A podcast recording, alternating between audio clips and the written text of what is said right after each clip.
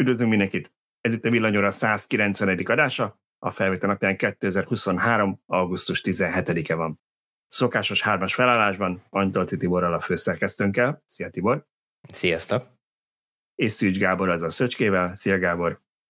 Sziasztok! Előre elnézést kérek, ha zajos lesz a hangsávom, mert útfelbontás van a házunk előtt.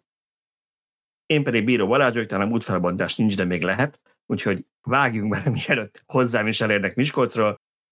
Milyen témákkal készültünk? Elég sok mindennel. Először is globális, európai, amerikai, kínai villanyautó eladások, megjöttek a számok, amiket most nem fogunk végigmondani, de pár trendet ki akarunk nektek emelni. Aztán fél éves, ezt fél éves mérleg címen tettük ide, bocsánat. Beszélünk a, ha nem cseréltem volna fel a sorrendet, beszélünk arról a bizonyos kigyulladt autószállítóhajóról, mert ott volt egy pár információ, amit érdemes megemlíteni.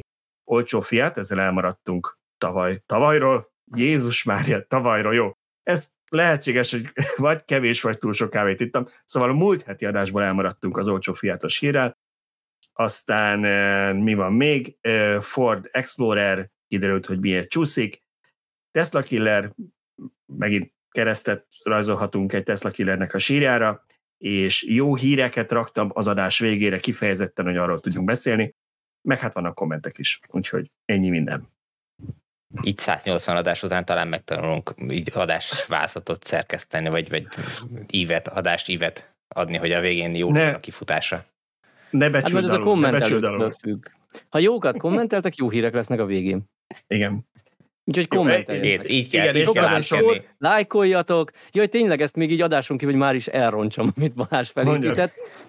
Meg akartuk említeni, bár illusztrációval szerintem nem készültünk, hogy köszönjük szépen a, a sok feliratkozót, lájkolót, kommentelőt, és igenis visszaköszönt az eredményekben, mert ahogy elindult a podcast, valami 40%-kal volt magasabb a nézettsége, ami nyilván, ahogy telt az idő, mit tudom én, egy hét alatt mostanra lecsökkent ilyen 11 néhány százalékra, de egyértelműen magasabb a nézettsége, és ezt én, én azt látom mögötte, hogy Tibor felhívására talán ilyen majdnem százan feliratkoztak, miközben egy adás alatt olyan tizen szoktak. Tehát tízszer annyi feliratkozó, 20-40 százalékos plusz nézettség, úgyhogy aki még nem tette meg, iratkozzon fel.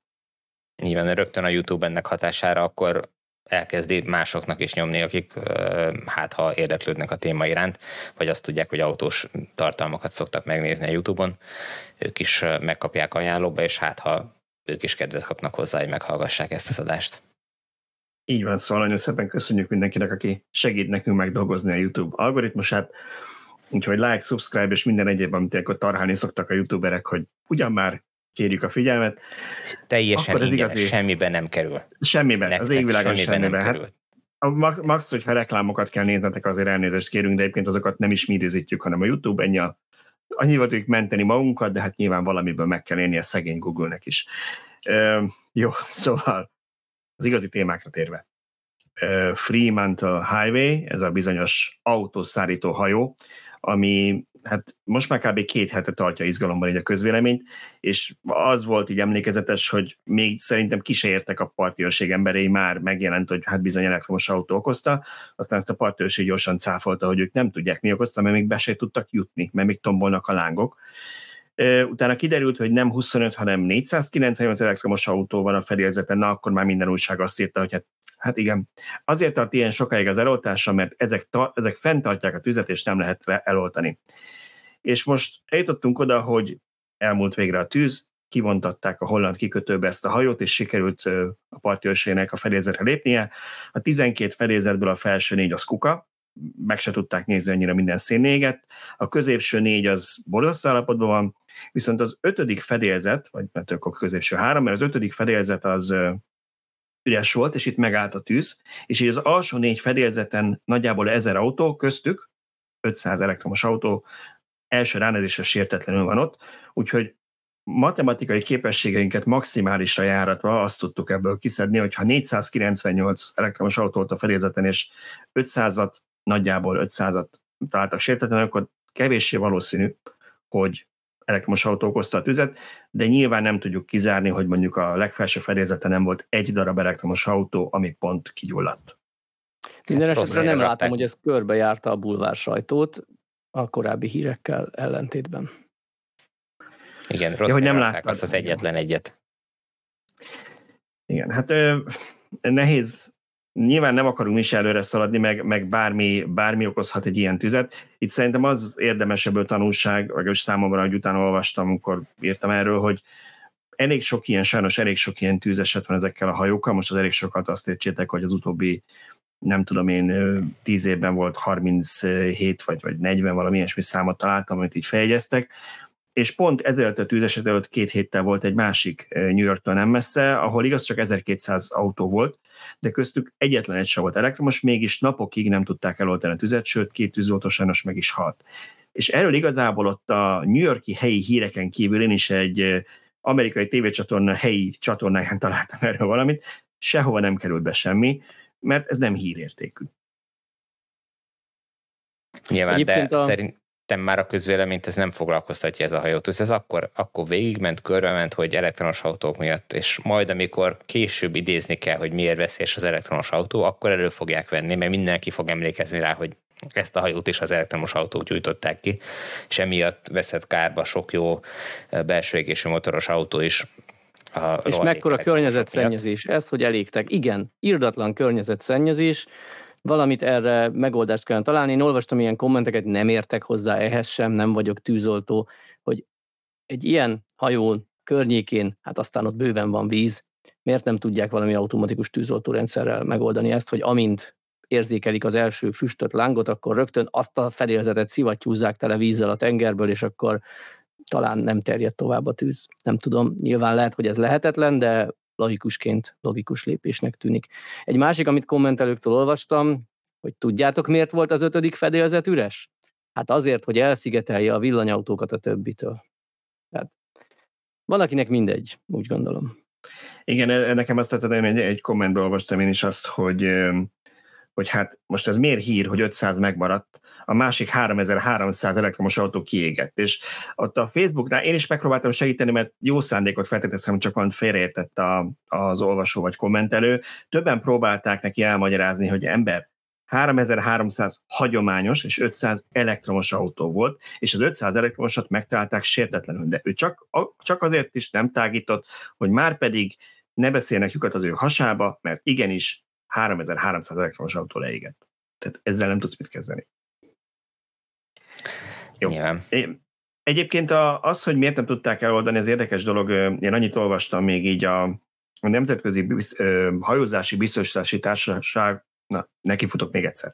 Nemzetközi Hajózást Biztosító Biztosítók, van egy erre külön egy szervezetük, ő nekik volt egy közleménye, és ők leírták, közleményük, bocsánat, és leírták, hogy ők már régóta szorgalmazzák, hogy ezeken az autószállító hajókon legyen fejlettebb tűzoltórendszer, mert jelenleg nagyjából az a gyakorlat, és ezt már máshol olvastam, hogy valószínűleg arról van szó, hogy ennek annyi lenne a költsége, hogy inkább minden társaság úgy van ezzel, hogy megéri neki a biztosítási felárat, a prémiumot kifizetni, és belekalkulálják, hogy még tíz évente egy hajójuk kiég ha nem is süllyed el, de kiég.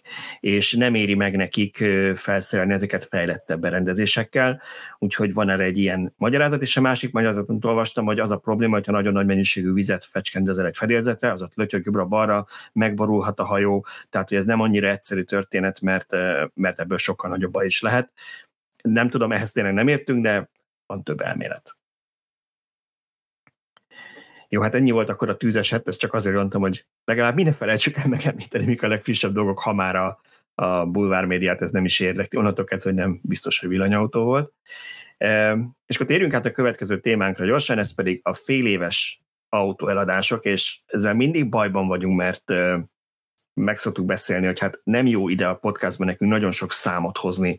Azt rohadtul nem, ér, nem élvezi a hallgató, még azt csak, aki YouTube-on követi, úgyhogy nem is fogunk nagyon sok számot hozni.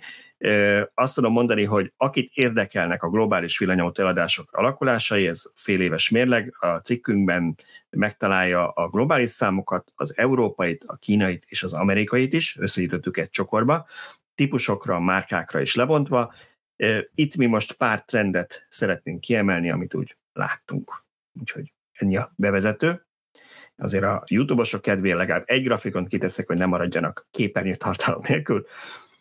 És hát nagyjából azt látjuk a globális számokban, amit egyébként is láttunk, ugye, hogy szokásos jelöltek a két Tesla van az első helyen, aztán jönnek a kínaiak, és ebben itt az érdekes, hogy ismét az látszik, hogy a 15-ből, a 15 típusból 9 kínai, és 9 olyan kínai, amit alapvetően a kínai piacon forgalmaznak, ebből talán kivétel a harmadik helyzet BYD, ami, ami Kínában Yuan Plus, de Európában is megkapható attól három néven, sőt Mexikóban is elkezdték forgalmazni. Igen, én is a BYD-t emelném ki, de nem egy konkrét típus, hanem, hanem gyártó szinten. Ami engem lesokkolt, hogy mennyire közelíti a Teslát, mert akkor át növekedett az, az idei első fél évben, hogy én nem lennék meglepve, hogyha a második fél évben vagy, vagy 2024-ben megszorongatná. Nyilván a Tesla is fog tovább növekedni, de a BYD növekedése gyorsabb volt. Hát itt ez szerintem nagyban függhet a kínai államtól, hogy, hogy mennyire tolják a elektromobilitást. Egyrészt a vásárlási támogatással, másrészt ott azért a gyártók is, ha jól tudom, kapnak ilyen-olyan-olyan támogatásokat. Hát, hát valóban nagyon látványos a kínai gyártóknak az előretörése, amiről szó volt már korábban, illetve amiről már évek óta beszélünk, hogy ez várható lesz, és most tényleg az látszik, hogy mennyiségben ők tudnak gyártani.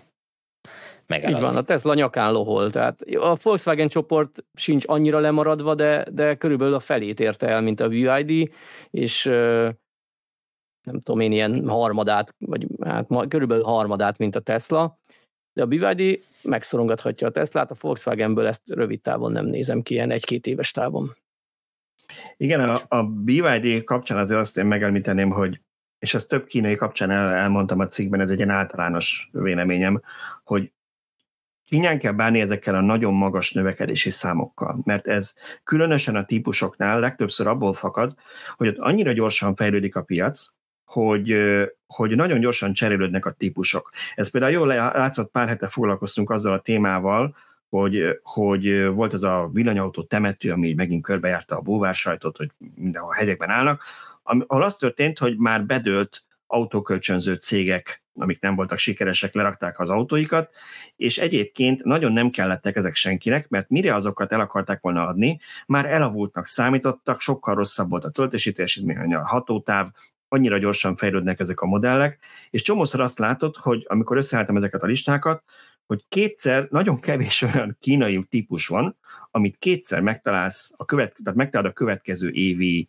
slágerlistán is, mert már más néven vagy egy frissebb változatával van jelen, úgyhogy ez egyrészt így van, másrészt, másrészt meg a BYD kapcsán konkrétan, hogy ők tavaly márciusban álltak át teljesen az elektromos és plug-in hibridek gyártására, tehát ekkor még viszonylag alacsony számokat produkáltak, ez, ez viszonylag ez persze relatív, mert a tavalyi számaik is több, mint a harmadik Volkswagen idei eredménye, de nyilván egy alacsonyabb bázisról nem nehéz nagyobb növekedést. Hát igen, de azért itt annyira nem alacsony a bázis, tehát tavaly is több mint felét gyártották a Tesla számainak, és idén meg már ilyen háromnegyedénél járnak körülbelül. Igen. Szóval azért... És én teljesen, teljesen el tudom képzelni azt, amit mondasz, hogy utol fogják érni, vagy be is előzik a Teslát az eladásokban.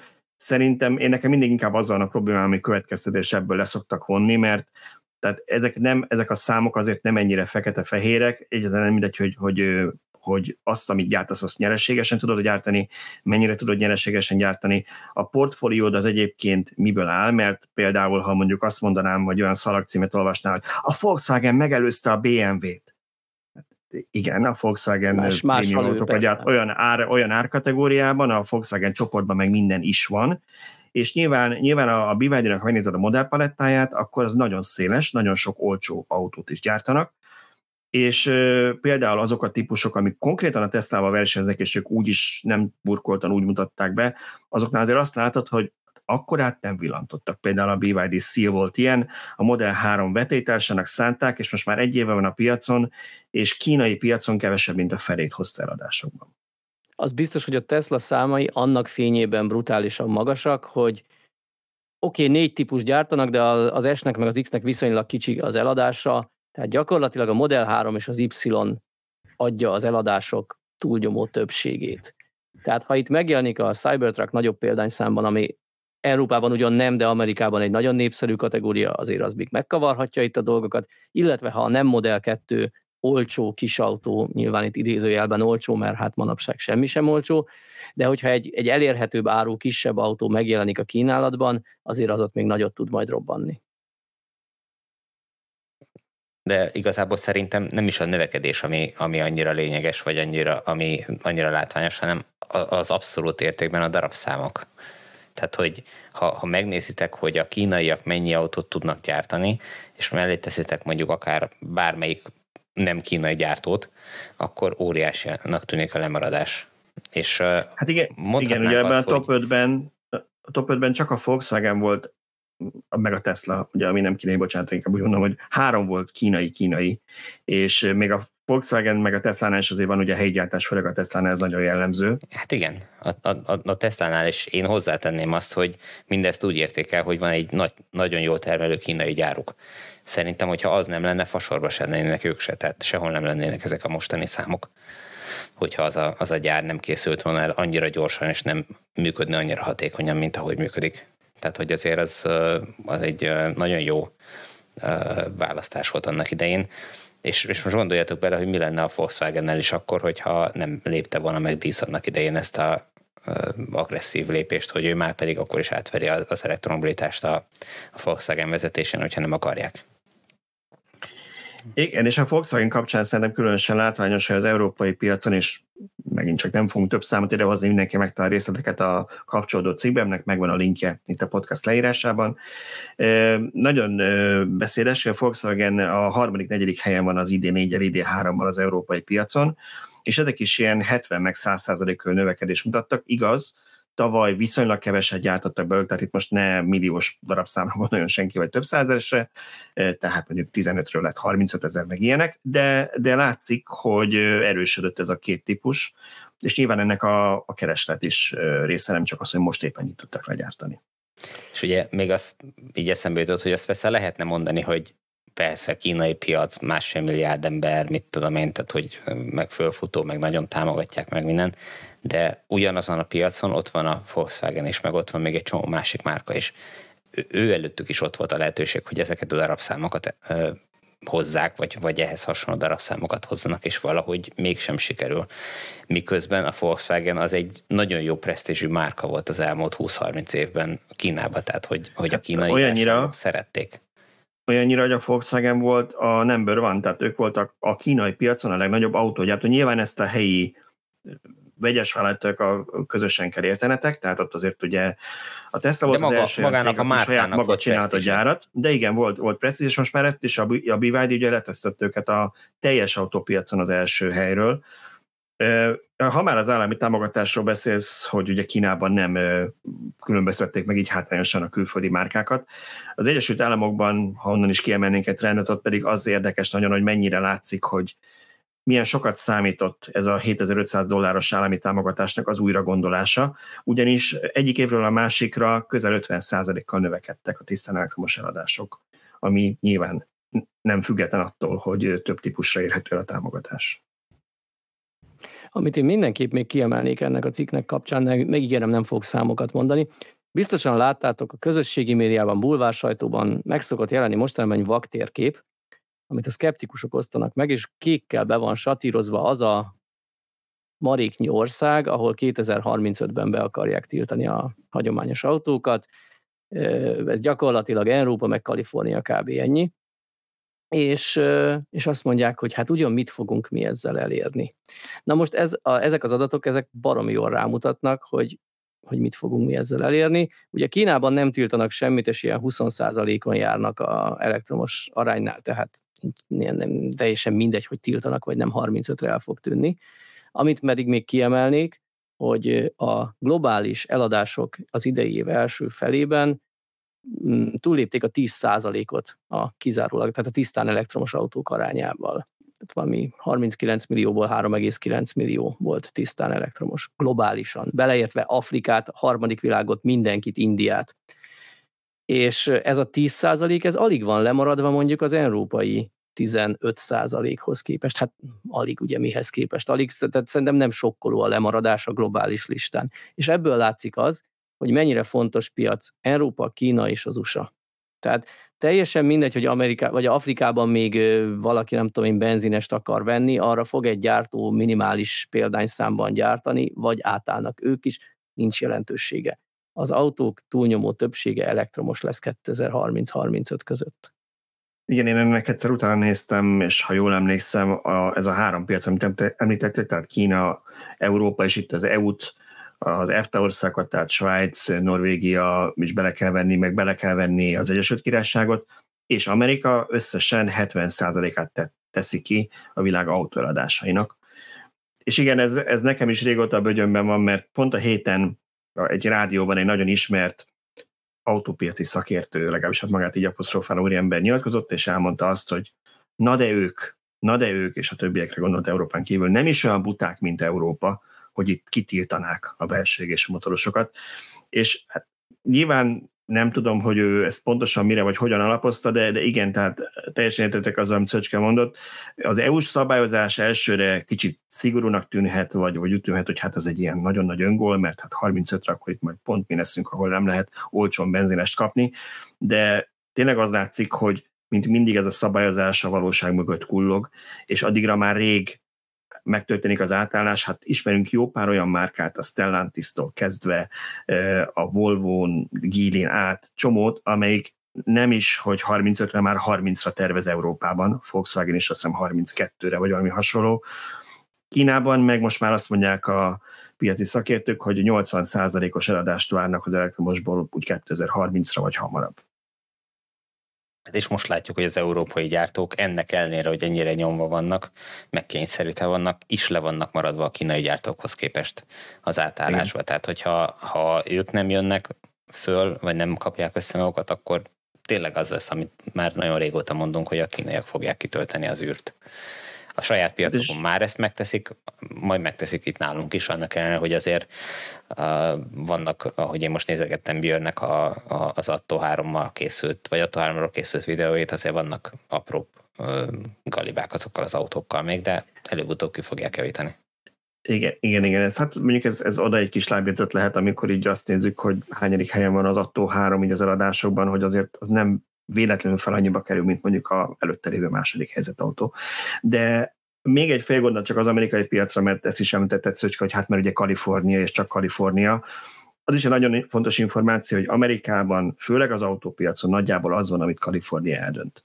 Ezt úgy kell érteni, hogy Kalifornia egy akkora gazdaság és egy akkora piac, a amerikai autópiac, hogy amikor Kalifornia valamit elhatároz, és az általában környezetvédelmi előírásokban szokott lenni, akkor azok az államok is, akik ezt nem veszik át, ugyanúgy azt fogják betartani, mert egyszerűen az autógyártóknak nem éri meg két modellpalettát fenntartani, és a kaliforniai szabályokhoz szoktak emiatt igaz, igazodni, Úgyhogy amit Kaliforniában látsz céldátumot, azt ha akarja egy öntudatos Texas, vagy Florida, vagy bárki más, hanem a vége az lesz, rájuk is vonatkozni fog.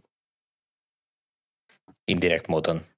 Olyan Indirekt lesz módon, igen, igen, igen. Na beszéljünk a kis autókról egy kicsit, amiket vagy két-három adással ezelőtt már, már úgy tűnt, hogy temetünk, mert hogy arról beszélgettünk, hogy mindenki megszünteti a kis autókat, nem lesznek olcsó városi autók, mert ugyanannyiba kerül azokat gyártani, mint a nagy luxus prémiumokat, tehát akkor melyik gyártó adna el olcsón autót, ha eladhatja drágán is.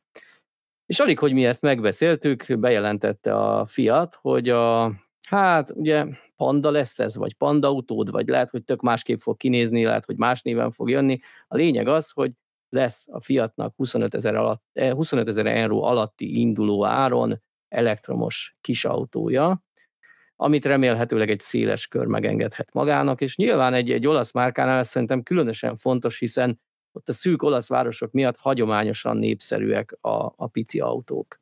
Én, én nagyon örülök ennek a lépésnek. Fiat 500-ból is viszonylag sokat eladnak, viszonylag népszerű, már mint az elektromos változatából nyilván én csak azt jegyzem, de, de azért az mégsem egy tömegek számára célzott jármű, az egy, az egy kicsit prémiumabb, egy kicsit, kicsit kiemeltebb olyan kis cuki, a Panda az meg egy tömegautó lehet, úgyhogy, úgyhogy bízzunk benne, hogy fog jönni egy ilyen olcsó kis autó, ami hát lehet, hogy a Dacia Springnek lesz a versenytársa, és paramétereiben nem azt fogja hozni, mint amit mindenki vár, mert ugye mindenki azt mondja, hogy szeretne két perc alatt feltölthető 1000 km hatótávú autót olcsón, Na most ezzel kapcsolatban nekem az a rossz hírem, hogy meg lesznek ezek a paraméterek, de nem egy autóban. Biztos, hogy lesz néhány éven belül 1000 km hatótávú autó, biztos, hogy lesz nagyon gyorsan tölthető autó, meg lesznek olcsó kis autók is, de az olcsó kis autó az nem fog 1000 kilométert megtenni, és nem lesz gyorsan tölthető.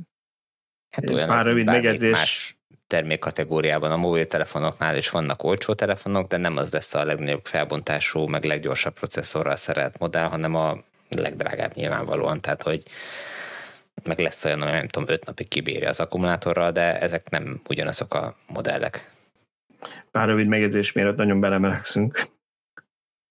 A képen látható tárgy az nem az új elektromos Fiat, ez a Fiat Panda jelenleg ennek is a cross változata, ez a crossover-szerű változata. Azért ez van a képen, mert a Fiatnál azt mondták, hogy a Panda stílus jegyeit fogja átvenni ez az új elektromos autó, úgyhogy egyelőre nincs erről még csak tanulmányterv vagy képünk se, ezért választottuk még a cikk illusztrálásához is a, a Pandát, mert hát ők mondták ezt.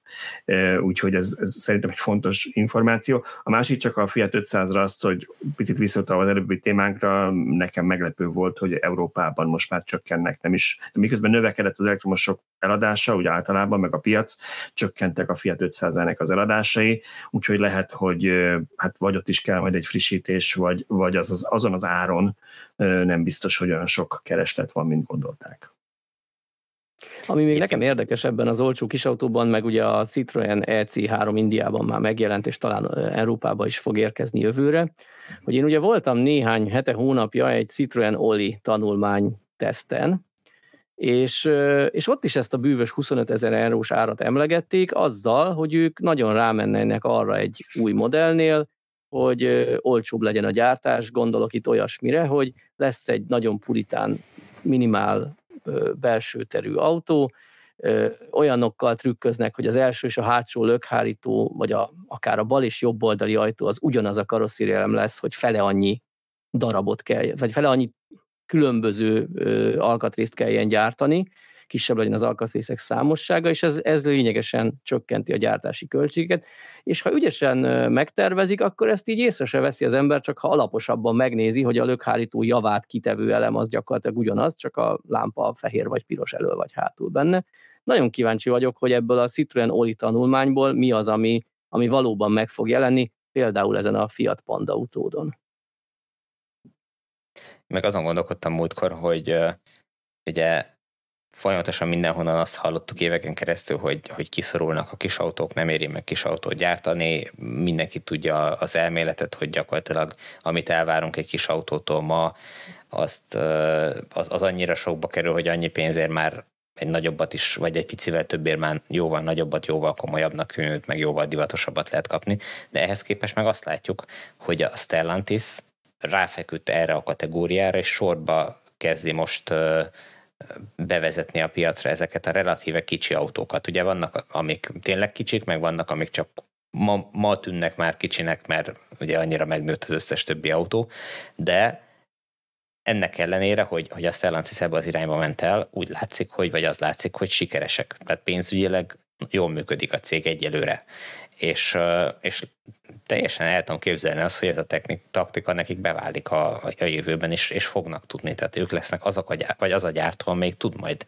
olcsón kis autókat gyártani, mert egyszerűen úgy gondolkodnak, hogy ezt ők, ők meg akarják oldani ezt a feladatot. És Azzal a... nyerhetnek ők itt nagyot, hogy egy kis autóba elég 40 kWh akku. És ha korlátozott a piacon elérhető akkukapacitás még évekig, akkor nagyon nem mindegy, hogy valaki egy prémium autóba 80-100 kWh akar beletenni, vagy egy kis autóba elég mondjuk 35-45 kWh, és akkor dupla annyi autót le tud gyártani a számára elérhető, vagy az általa lekötött akukapacitással.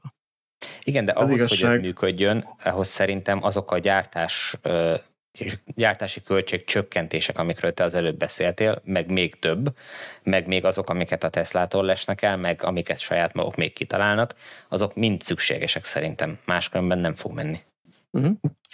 Szóval az igazság, hogy, hogy elméletben értem, mit mondasz Szöcske ezzel, a, ezzel az akku gyártási szűkösséggel, de ez, ez mikor ez az autó megjelenik, meg, meg úgy pár éven belül már pont a fordítottja lesz, a legtöbb elemzés azt mondja, hogy kicsit túlfűti magát a történet, és Kínában már azt várják, hogy 25-re túltermelés lesz, mert ugye az általában így szokott lenni egy új technológiánál, hogy, hogy eleinte nincs holömből elég, akkor mindenki ráfekszik gyárat épít, pár egy ilyen high-tech dolognál, ahol évekig tart egy gyárnak a felépítése és felfutatása, tehát nem úgy van, hogy akkor holnap nyitok egy új üzemet én is, és akkor ez egy kicsit túlpörgi magát, és akkor megint a, a piacnak kell kicsit föl, fölvenni a, a ritmust, úgyhogy nem vagyok benne biztos, hogy az akkugyártás lesz a szűk keresztmetszet mondjuk 25-26-ra már, legalábbis nem ez tűnik valószínűnek. Ettől persze még nyilván ugyanannyi cellából több kis autót ki lehet hozni, csak itt megint a, a reális elvárásokra kellene visszatérnünk, hogy amit te is mondtál, hogy itt a Fiat ebben a, ez egy külföldi interjú volt, és itt a, a cégnek a vezetője határozottan a Dacia Springet említette versenytársnak, és hát ugye arról is beszélt, hogy a Citroen EC3-ból vesznek már át valószínűleg hát is vehetnek hajtásláncelemeket, így nyilván abból fogják koncernen belül nem fognak egy külön platformot fejleszteni. Erről meg tudjuk, hogy ez inkább ez a 200 kötője 300 kilométeres hatótáv, ami nem egy elfogadhatatlan választás, mert van, akinek ez bőven elég. Itt mindig az a kérdés, hogy jó, jó, ez a 25 ezer euró, és nettó 10 mondjuk lehet, hogy mire ideér 12-13 millió forint, ez akkor ezért egy megfelelő ár lesz-e, vagy a piacon mondjuk azt mondják az emberek, hogy hát itt van mondjuk, hogy ne annyi a Teslát, mondjuk a Volkswagen ID2, ami ugyanennyibe kerül, viszont az egy 400 kilométeres hatótáv autó, és azt én jobban bevállalom, mert ha mégis el kell vele mennem a Bodenzéhez vagy a Balatonhoz, ki merre indul, meg honnan melyik országból, akkor azt jobban be tudom vállalni, és inkább azt teszem. És nem, nyilván nem csak biztos. a hatótában, más paraméterekben is számíthat. Ez, ez biztos, hogy benne van, de ott lesz még az elérhetőség, hogyha mondjuk egy ID2-re várni kell fél évet, a pandát meg elvihetett holnap a kereskedésből, akkor lehet, hogy sokan a panda felé fognak fordulni.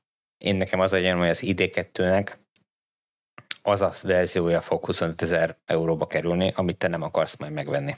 Ami, ami a pandának meg a springnek lesz a vetítása, igen, ez lehet. Tehát, hogy, hogy itt, itt én e, emiatt nem félek ettől az összehasonlítástól. Meg ami Jó, még hát fontos ez... kérdés, hogy azért Igen. a Spring már párszor egy kicsit fejlődött, ugye erősebb motort kapott, egy kicsit csicsásabb lett, hogy a jelenlegi Spring vetétársának szállják ezt 2025-ben, vagy majd a 2025-ben piacon lévő Spring vetétársának? Jó kérdés. Hát tudod, ez úgy szokott lenni a Tesla kapcsán is, hogy a Tesla az mindig egy helyben áll, uh-huh. és akkor utol fogják érni. Mindig ez, ez van a helyekben. Azt... E... Akartam mondani valamit, de nem. Nyugodtan. Azt ki kellene vágni. Na most, most nem. ha mindenképpen mondd el, mert ez kapni. Nem, nem szívhatom Balázs. Menjünk tovább. Jó. Egész nyugodtan. Oké, okay, következő autónk, ami, aminek kapcsán friss hírek voltak, az szintén egy új elektromos autó, kicsit már konkrétabb volt, ez a Ford Explorer, ami nem, nem az a Ford Explorer, amire most gondolsz, hanem a, az új elektromos Ford Európában, ami az MEB platformon épül, és hát az annyira, annyira készen volt, meg annyira a start pisztol már el is dördült, hogy Tibor még könyvben is kim volt, meg tudta nézni az autónak a prototípusát, vagy előszériás változatát, és a Kölni gyár elkészült, a Fiesta-nak látották a gyártását július első hetének végén, és arról volt szó, hogy a nyári szünet után, minek után kipihenték magukat a munkások, augusztus elején nagyjából elindul a sorozatgyártása az Explorernek, és ősszel talán már meg is kaphatják, vagy legjobb szövesebben jövő év elején megkaphatják ezt a vásárlók. És most úgy néz ki, hogy fél évet csúszni fog ez a történet. Egészen meglepő volt, és senki nem számított rá. És a Fordnál azt mondják, hogy ennek az oka, hogy az ENSZ Európai Gazdasági Bizottságának, ez a bizonyos UNECE, amit már többször említettünk, általában az önvezetés kapcsán, mert elég sok szabályozást hoznak ők. Egy új szabályozása van az akkumulátorok tekintetében, és a cég úgy döntött, hogy hát akkor ez már rájuk is, úgy, úgy vett észre, hogy rájuk is vonatkozik, és ezért fel akarják készíteni ezt az új típust arra, hogy teljesítse ezeket a paramétereket, ezért fél évvel eltolják a startot. Ezt, Nekem az indoklás tűnik furcsának, tehát tök megértem, hogy bármilyen okból tolni kell, de egy olyan szabályra mutogatnak, amit évek óta ismernek. Nem lehetséges az, hogy ők úgy tervezték ennek a bevezetését, hogy meg lesz a homologizáció még a szabály életbelépés előtt. És Na, ez, ez nem ez sikerült. Hát nézd, minden lehetséges, de azért ugye tudjuk, hogy a Ford nem egy startup, ahol, ahol a jogi osztály most alakult, és a jogász Mária még, még nem tudja, hogy mik ez az autógyártás, most vett észre, volt egy ilyen szabály is. Tehát szerintem ne, ne, egy, ne, ilyen, ne, ne. egy ilyen új modell tervezésénél... Nem, ők tudtak erről a szabályról, és azért igyekeztek most még bemutatni még a szabály életbelépése előtt, hogy megúszszák ezeket a módosításokat, de valamiért most vagy neki futottak és nem sikerült, vagy nem jutottak el abba a fázisba, hogy neki tudjanak futni, hogy egyáltalán megtörténhessen ez a homologizáció, és uh, emiatt ugye későbbre csúszik, uh-huh. mondjuk, mit tudom én, szeptemberre kaptak a következő időpontot, amikor neki tudnak futni, akkor meg már más kell teljesíteni. Én az elméletet ez simán, értem. Ez simán benne lehet. Elméletet értem, de én ennek egy ilyen 0,1%-os valószínűséget adok. Mi? Ez, vannak ez szerintem, Gondolj... mert ez egy, nem, ez egy teljesen elképzelhetetlen dolog. Tehát ilyet egy nagy multinál, ahol egy új termék vezetéséről van szó, amelyik már a gyártásra készen van, hogy a típusengedély hát ne, nem jutottunk be hozzá valami, elfejtettük, azt a rubrikát nem tudott, visszadobták, hát most újra nem, ez, ez nem, szerintem ez nem. Bocs. De figyelj, gondolj bele, abba, amikor az ID3 piacra került, a legnagyobb akus változat négy személyes volt. Az is valami hasonló okból történt, hogy egyszerűen túllépte azt a súlyt, ami, ami a típusengedélyben szerepelt. Én az, akkor azt tippeltem, hogy úgy gondolták, hogy mire gyártásba kerül az autó, lesznek könnyebb cellák, vagy fejlettebb akucellák, és azt a kapacitást kisebb tömeggel képesek lesznek elérni, aztán ez nem jött össze, és ezért egy ideig négy személyesként árulták, aztán utána utólag lepapíroztak valamit, és úgy tudom, hogy most már öt személyes, vagy egy viszonylag rövid idő után öt személyes. Ö, igen, ebben nekem teljesen igazad van, hogy az id ez valami hasonlóképpen történt, de abban nem hinnék, hogy a Volkswagen ez a premier előtti napon kapott a fejéhez, hogy mégsem sikerült, srácok, frissítsék a weboldalt, csak nem, személyes az, az, Ők az ezt legalább fél év előtt tudták már, hogy ez... Így van, az csak hozzánk jutott el a premier előtti nap. Persze. Ők már nyilván hamarabb tudták, de amikor ők kitalálták a modellt, akkor még nagy valószínűséggel, ahogy Szöcske is mondja, nem tudták, hogy pontosan hány kiló lesz az az akupak, amit, amit az aljába kell pattintani. Ők úgy gondolták, hogy most mondok egy számot, 300 kiló és 350 lett. Most tényleg most hasraütésre mondtam számokat, abszolút nem, nem ezek a valós számok de ami mögött mit tudom, simán állhat az, hogy a, a, a cella nem tudott olyan, mit tudom én, hogyha elég csak néhány tíz grammal több legyen minden egyes cella, már, már túl vannak rajta, de az is lehet, hogy, hogy mit tudom én, az akupakkon belül a merevítéseket kellett erősebbre venni, mert mit tudom én, kiderült, hogy nem menne át a, a törésteszten akkor, hogyha ha, ha az eredeti elképzelés szerint csinálják ezek szerintem simán benne vannak egy tervezés fázisban lévő autónál, és ugye mivel ezek párhuzamosan Ez... futó projektek, ezek a legvé, hát kvázi a legvégén mondjuk fél évvel a bevezetés előtt derül ki, hogy na akkor mégsem sikerült minden pont úgy, ahogy terveztük. Igen, e- ebben ezzel egyetértek, én csak azt nem hiszem, hogy egy, a gyárt, konkrétan már a gyártás megkezdése előtt álló típusnál a önökre a típus engedélye valami nem stimmel. Itt ez Főleg úgy, hogy ez egy két éve, két éve ismert szabályozás. Jó, bármilyet nem tudjuk meg sosem, viszont azért itt volt egy olyan információja a Handelsblattnak, onnan a hír származott, hogy azért ők a céghez közeli körökből úgy tudják,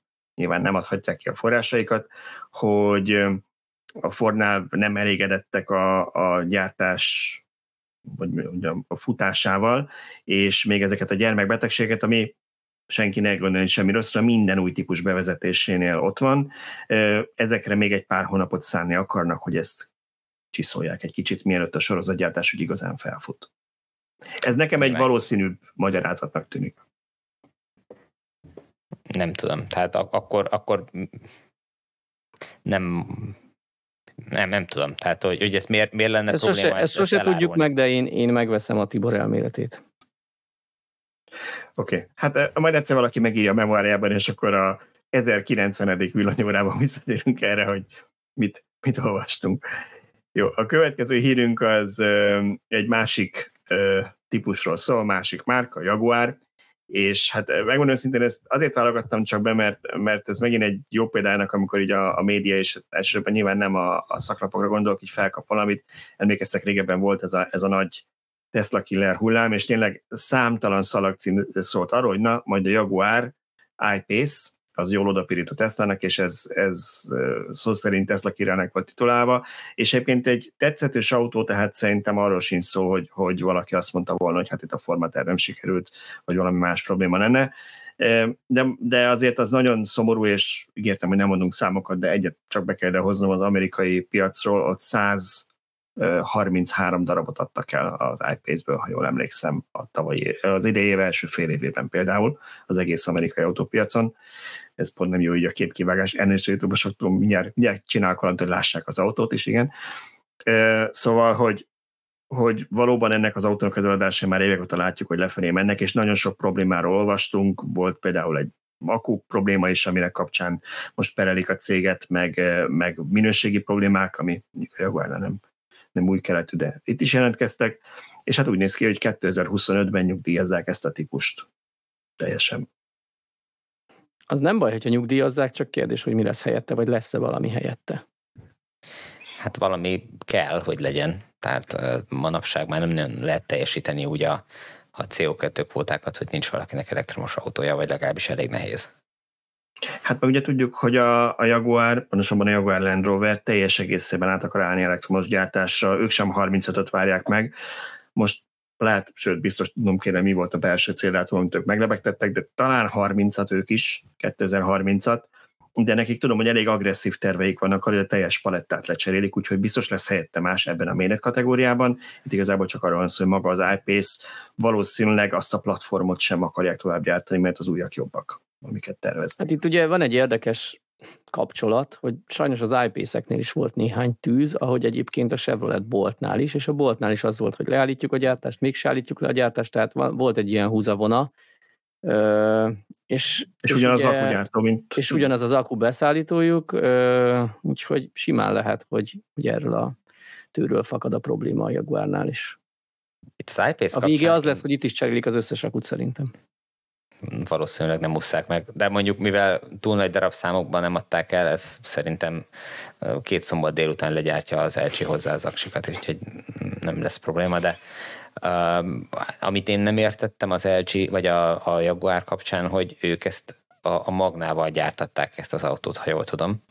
Igen. És, uh, Ausztriában. És hát, igen, tehát hogy, hogy az eleve egy kis szériás gyártásnak feltételezném. Tehát, hogyha te kiszervezel egy ilyen, egy komplett autó összeszerelést másnak, valakinek, egy ilyen beszállítónak, akkor, akkor te abból valószínűleg eleve nem is akarsz sokat gyártani, nem?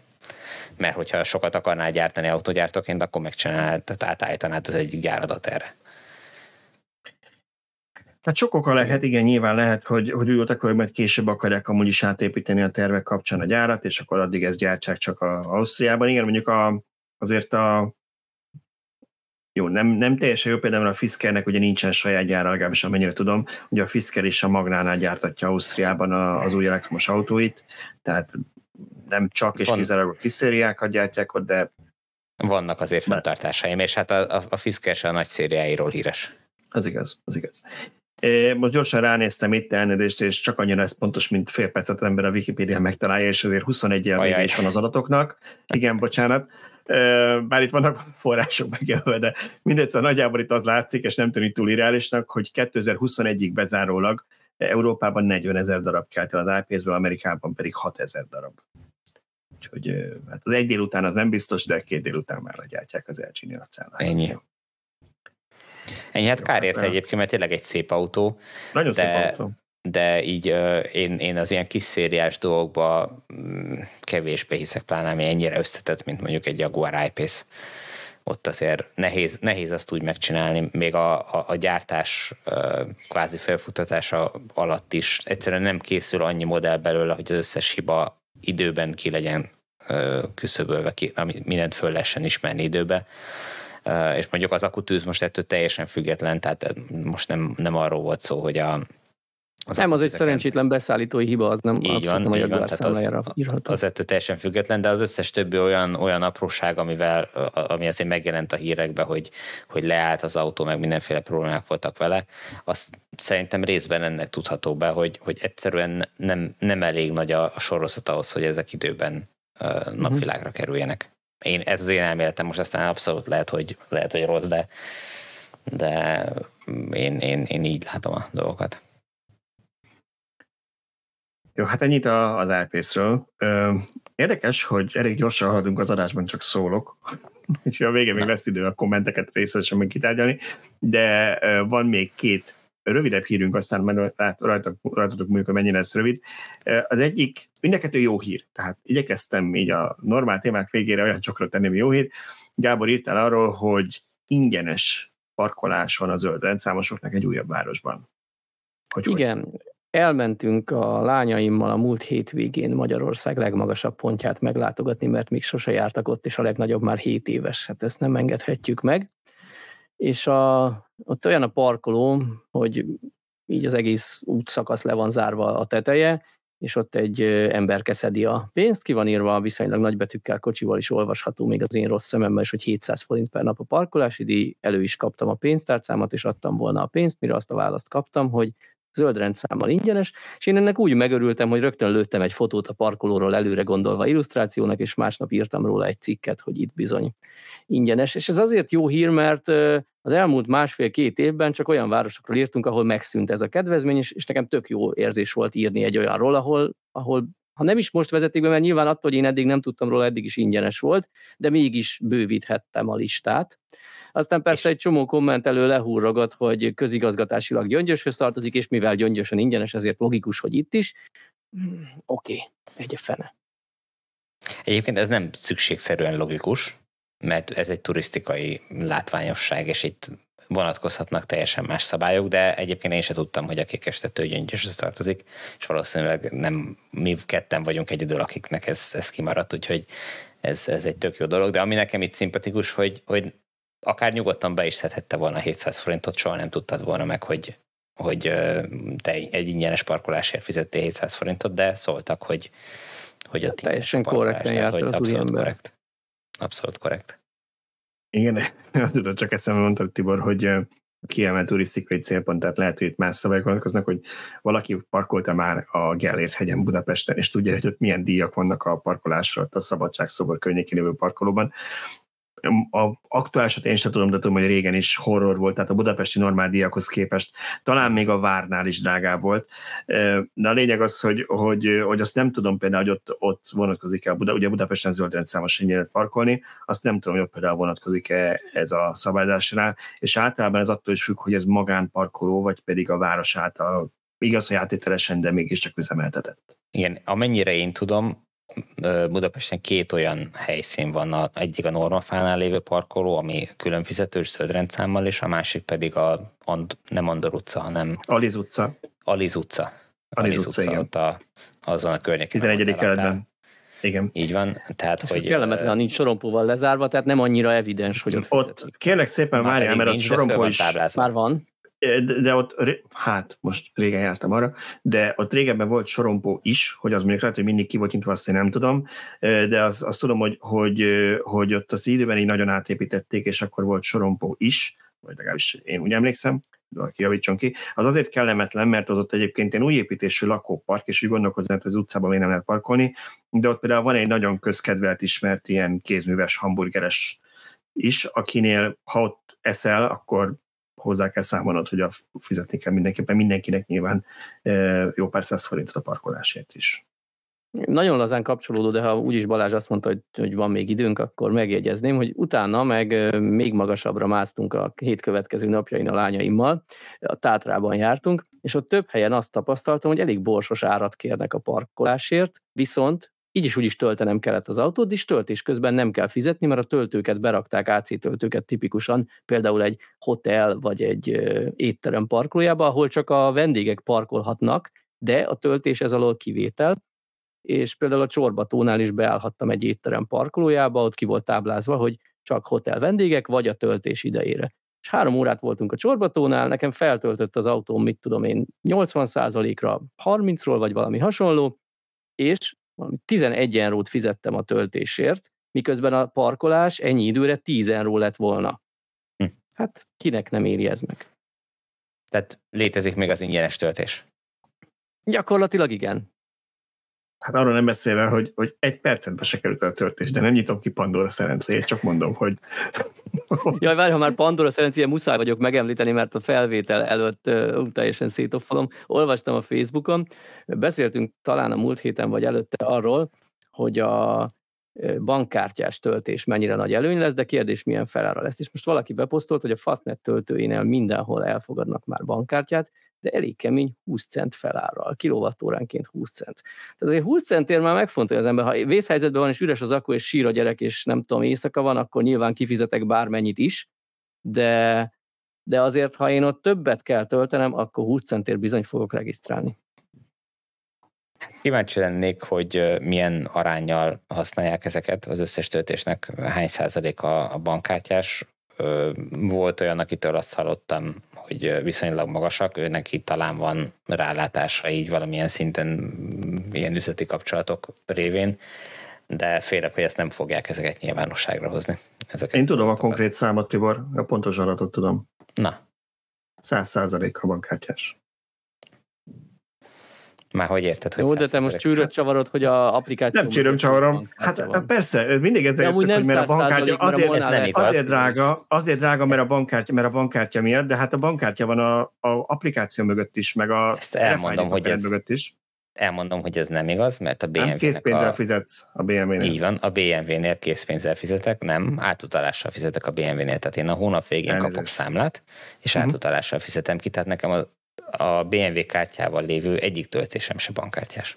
Jó, de a többek által használt mondjuk mobilitis applikáció, vagy mobilitis RFID mobilitis az, mögött, igen, ott, ott is ahol, bankkártya van, és nem azért ahol, kerül annyiba, mert bankkártya van mögötte. Így van. Nem azért van. Ez ugyanúgy, hogy cégeknél ott lehet, hogy átutalással fizetnek a mobility Nem, sose néztem meg a Mobility Flotta csomagjának ilyen részleteit, de elbírom igen. képzelni, hogy egy cégnek nem levonják a pénzügyes Krisztike bankkártyájáról, hanem, hanem jön havonta a számla a 20 céges autóról, vagy a 30 kis RFID-ról, és átutalással fizetik olcsóbb a cégnek és a mobilitynek is, hogyha nem minden egyes ilyen tranzakció után, vagy nem havi, tehát hogy nem kell a bankkártya díjat kifizetni, hanem fizesse az átutalási díját az ügyfél.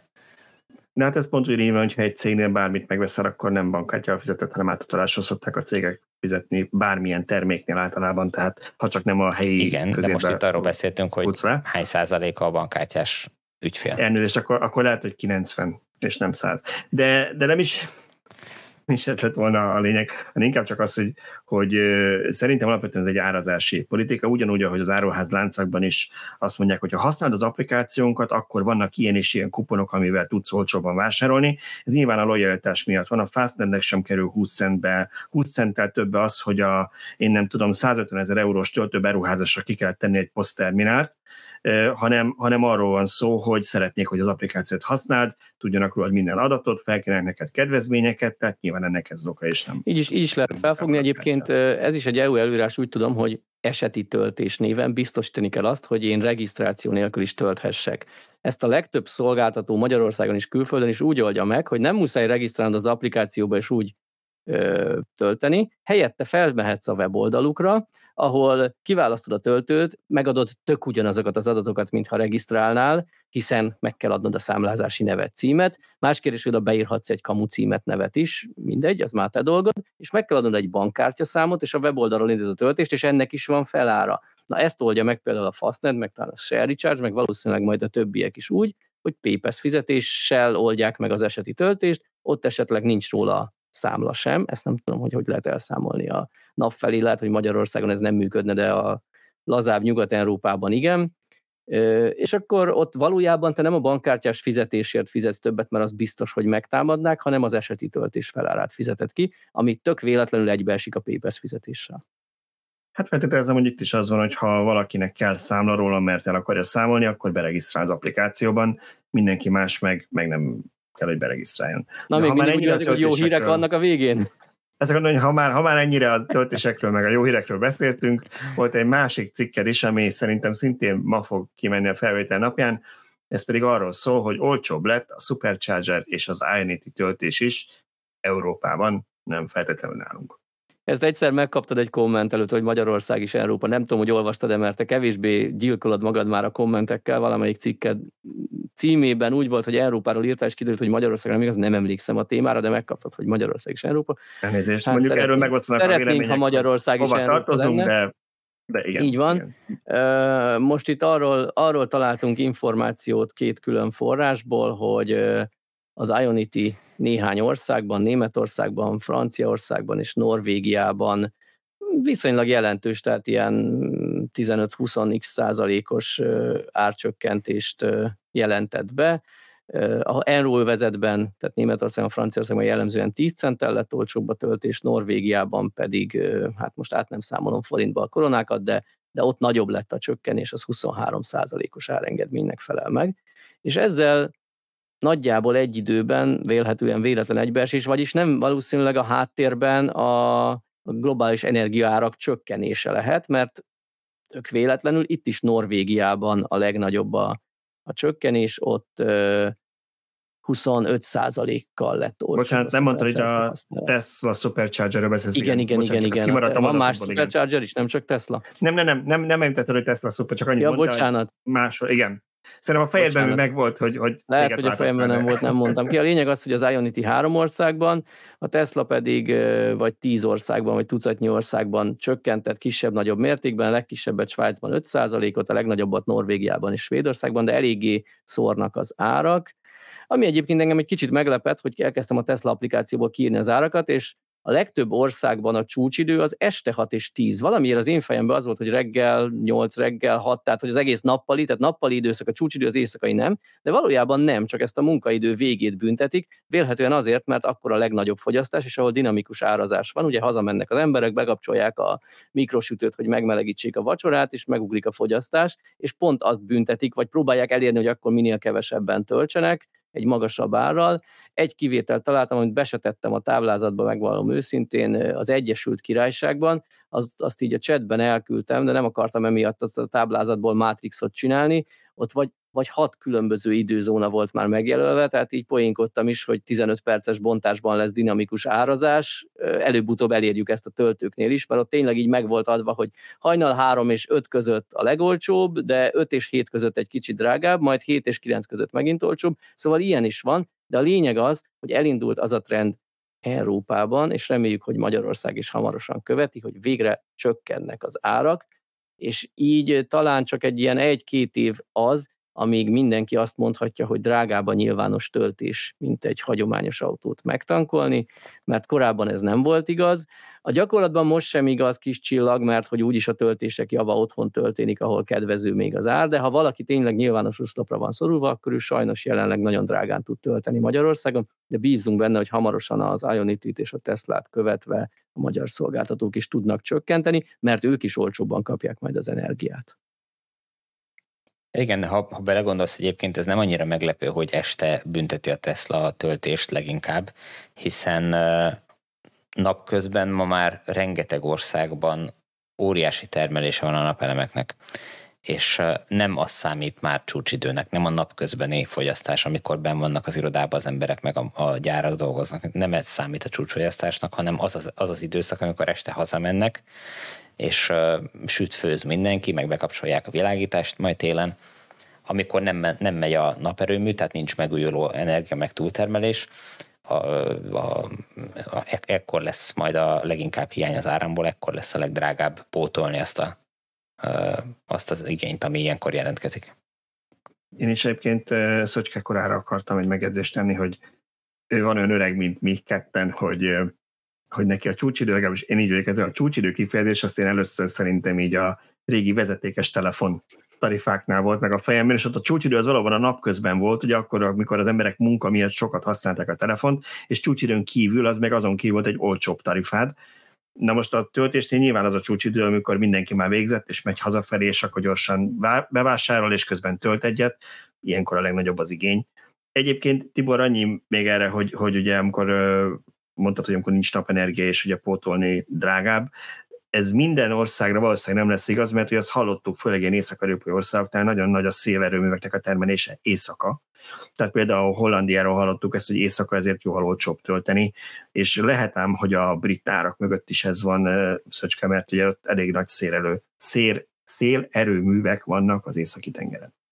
Hát a... Nyilván, és ez változni fog a következő 5-10 évben folyamatosan, attól függően, hogy milyen arányban épülnek majd szél és naperőművek. Tehát, de, de most azt látjuk, hogy a, a naperőművek termelése miatt a, a napközbeni csúcs az eltűnt, tehát az, az, az beszakadt, mert az otthoni naperőművek is folyamatosan termelnek a hálózatra, az ipari naperőművek is folyamatosan termelnek a hálózatra sok országban. Nyilván ez nem igaz minden országra, tehát Norvégiában a vízerőművek viszik, nem tudom, 90 x százalékát a, az áramtermelésnek, hasonlóan magas a, az arány Ausztriában és a, a, a na, a, a vízerőműveknek.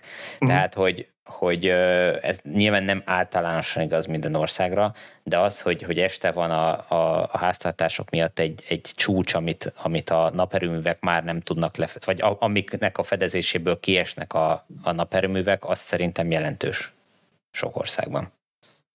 Apropó otthoni naperőművek, tök jó érzés, személyes tapasztalat, a múltkor már beszéltem a tesztelés alatt álló új töltőmről.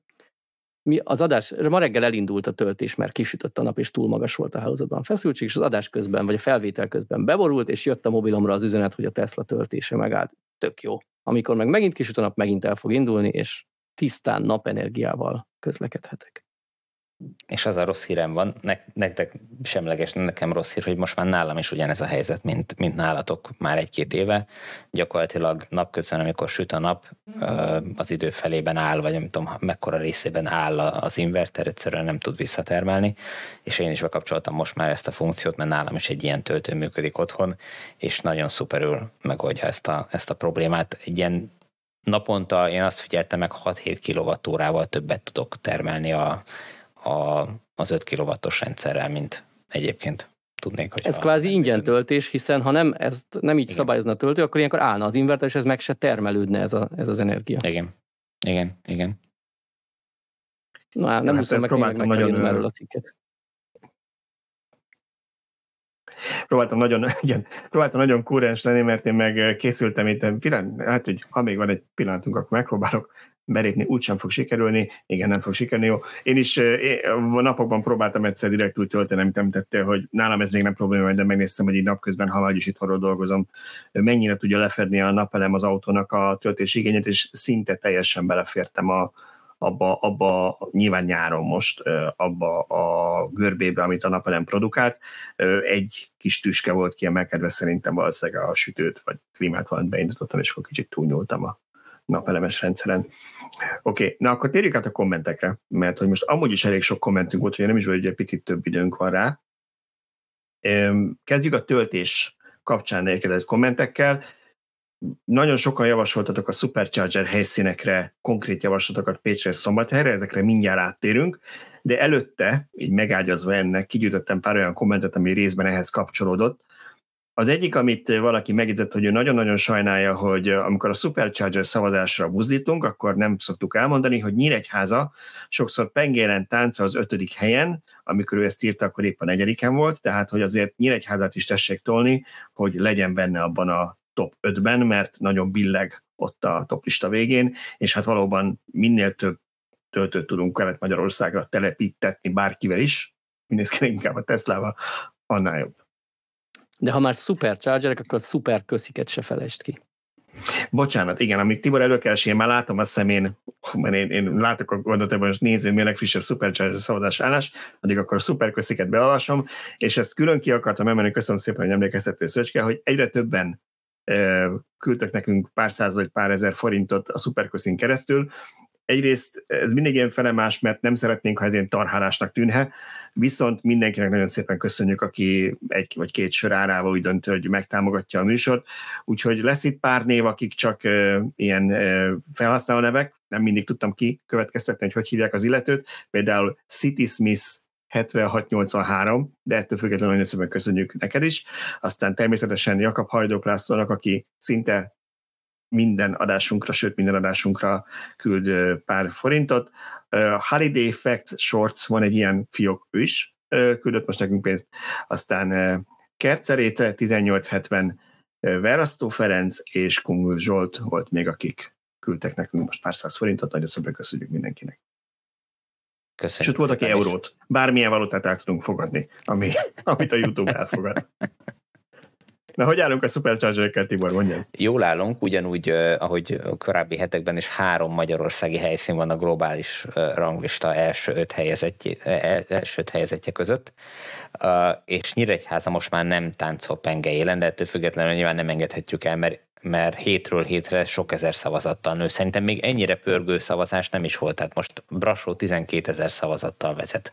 Azt és a, Legutóbb ránéztem, 6-7 ezer volt. 5-6 ezrek voltak a lezáráskor korábbi igen, időszakokban. Igen, igen, tehát most, most nagyon föl van pörögve a román közösség, e, viszont amit nem értek, hogy a, a magyarországi közösség hogy lett ennyire aktív. Tehát, hogy hogy tudjuk tartani ennek ellenére a lépést a, a, a román közösséggel. Minden adásban kérjük őket úgy. Vagy valaki beizított egy botot Magyarországon is. Nem tudom. Vagy hát, legyünk meg valószínűleg több Facebook csoportba is bedobták. Minden esetre bárhogy is nagyon köszönjük annak, aki, aki szavaz a magyar helyszínekre, vagy hát, vagy helyszíne. Amit, amit Szöcske pedzegetett múltkor, hogy azért, hogyha ha románok akarnak tesztával közlekedni Európa felé, akkor nekik nagyon szükségük van magyar hálózatra is.